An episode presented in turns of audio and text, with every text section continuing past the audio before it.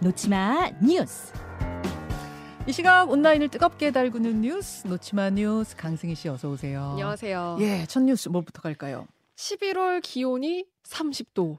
와. 아니 어제 저도 저 니트 같은 거, 털 네. 니트 하나 입고 돌아다니는데 봄바람이 부는 거예요.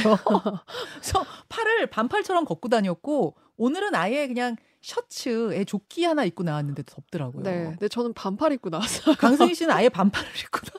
무슨 일입니까 이게? 그러니까요. 그러니까 사실 어제 정말 그러니까 따뜻한 그러니까 11월이라고 믿기는 좀 힘든 그런 날씨였죠. 네. 실제로 경남 김해가 30도를 기록했거든요. 와. 그리고 경주, 강릉도 29도였고요. 네. 서울도 25.9도, 한 26도에 가까웠습니다. 네. 11월 기준 일 최고 기로, 기온 기록이었어요. 음. 뭐 제주도에서는 바지 를 걷고 물놀이 하는 사람도 있었고 물놀이요? 네. 그리고 11월에 그 아이스 아메리카노가 그러니까 야외에서 마시기에도 무색한 그런 날씨였습니다. 아, 아니 왜, 왜 이런 거예요 날씨가? 이게 그 찬바람을 불게 하는 그 북서쪽에 대륙 고기압이 내려와야 하는데 네. 이게 확장하지 못해서 일단 찬바람이 기다리고 있는 거고요. 음. 이 틈에 남쪽의 따뜻한 바다에서 바람이 올라오면서 이례적으로 이 더운 고온 현상이 나타나게 된 겁니다. 그러니까 이것도 결국은 결국은 뭐 지구 온난화, 네, 기후 뭐. 이상 네. 이, 이거 일종인 거죠. 그렇습니다. 네. 어, 그런데 오늘은 어제보다는 기온이 좀 내려가기는 합니다. 네. 그리고 수도권 등 중부 지방에 비도 오고요. 그리고 음. 주말까지 이 비가 내리다가 기온이 다음 주쯤에는 네. 그 예년 수준으로 한 10도 아래로 내려간다고 합니다. 오늘이 11월 3일이죠.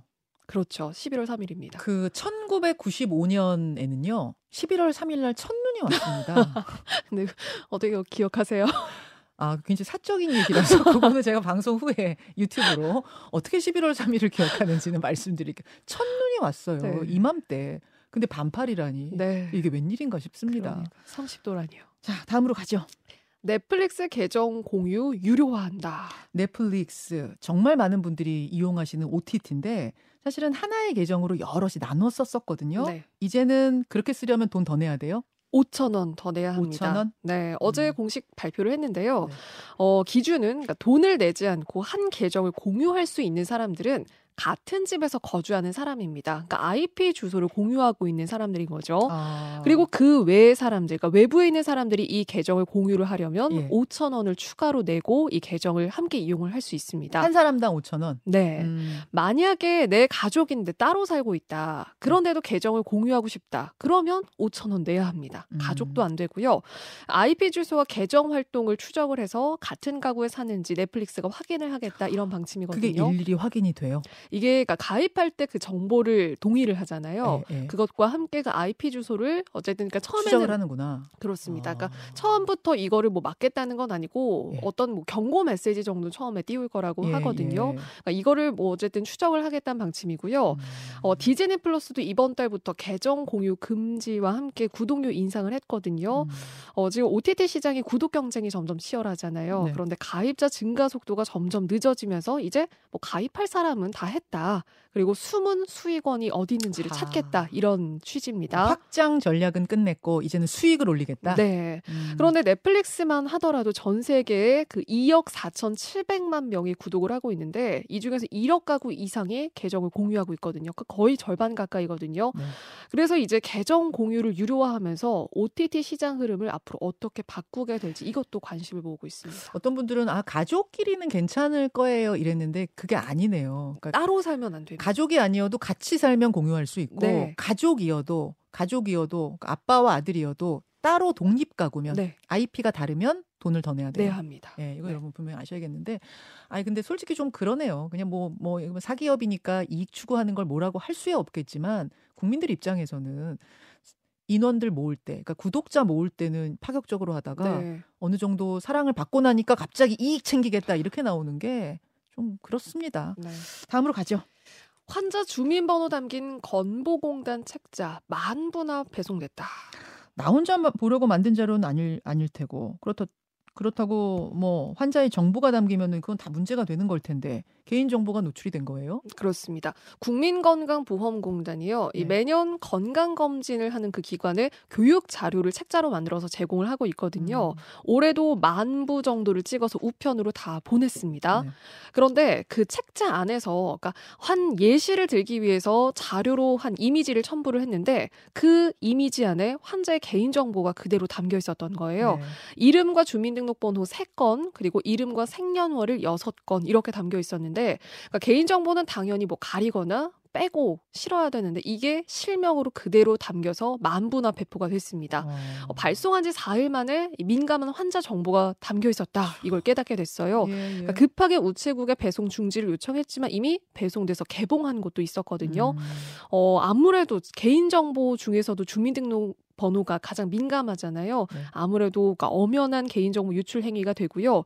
그리고 책자를 찍어내기까지 이 검수 과정 여기에 대한 지적이 굉장히 많았습니다. 여러 사람이 보고 절차를 거쳤을 텐데 이 검수가 제대로 안 됐다는 점. 그러면 음. 개인정보 관리가 다른 데서는 잘 되고 있는 걸까? 여기에 음. 대해서도 좀 의문이 많았습니다. 그러네요. 하나만 더 보죠. 21만 원에 판 가면 알고 봤더니 60억짜리였다. 이게 무슨 말이에요? 20 21만 원에 판 가면이 무슨 말이에요? 이게 프랑스의 한 경매에서 그 나왔던 가면인데요. 네. 근데 아, 가면 쓰는 네, 가면. 쓰면 쓰는 가면 아, 예, 팔 예, 같은 거죠. 어 이게 그 나무 가면인데요. 모습은 얼굴은 좀 길쭉하고 아래로 긴 수염이 달린 그런 모습입니다. 음. 근데 이게 뭐냐면요. 1800년대 중앙 아프리카 가봉 그 국가의 팡족이라는 부족이 만든 거거든요. 네. 그러니까 역사적으로 좀 의미가 있는 건데 전 세계 12개 뿐이고요. 음. 그러니까 이게 그 피카소 등 세계 거장 화가들한테 굉장히 영감을 준 좀 가치 있는 그런 가면이라고 해요. 어, 그런데 이거를 80대 프랑스 부부가 소장을 하고 있던 가면입니다. 네.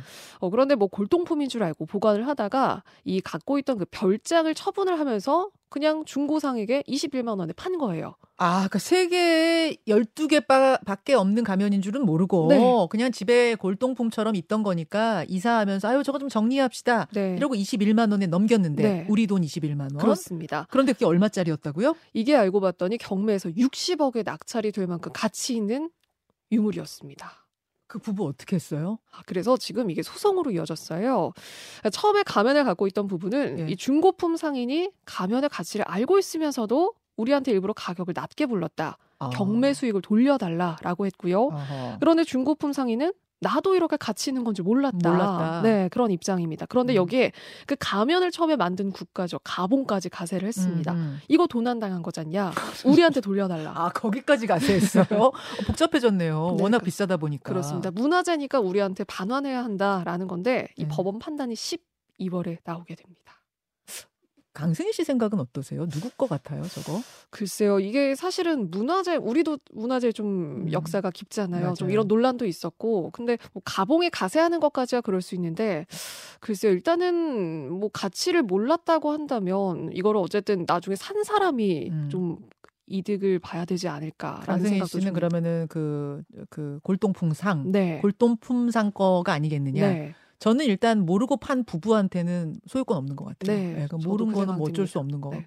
저는 그냥 가봉한테 갔으면 어떨까 싶은 생각이 드는데 법적으로는 어떻게 될지 알려주세요. 네. 고맙습니다. 고맙습니다. 김현정의 뉴스쇼는 시청자 여러분의 참여를 기다립니다.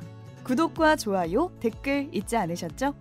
알림 설정을 해두시면 평일 아침 7시 20분 실시간 라이브도 참여하실 수 있습니다.